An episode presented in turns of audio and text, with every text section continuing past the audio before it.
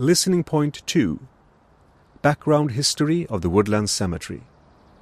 So now we've experienced the transformative process of walking in through the entrance.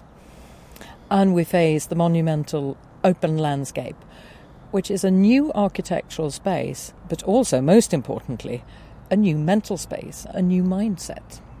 What were the ideas behind the design of the cemetery?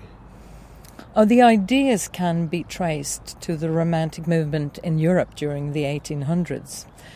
And one of the things Romanticism introduced was the concept of the human being part of nature and the process of nature. And the 1800s also meant globalization, with new ideas from other cultures and religions flowing into Western culture. So, this fostered the concept of life and death being like a process of nature, like circularity. Life leads to death, leads to life, and so on for eternity. But this must have been quite a unique concept in those days. Oh, yes.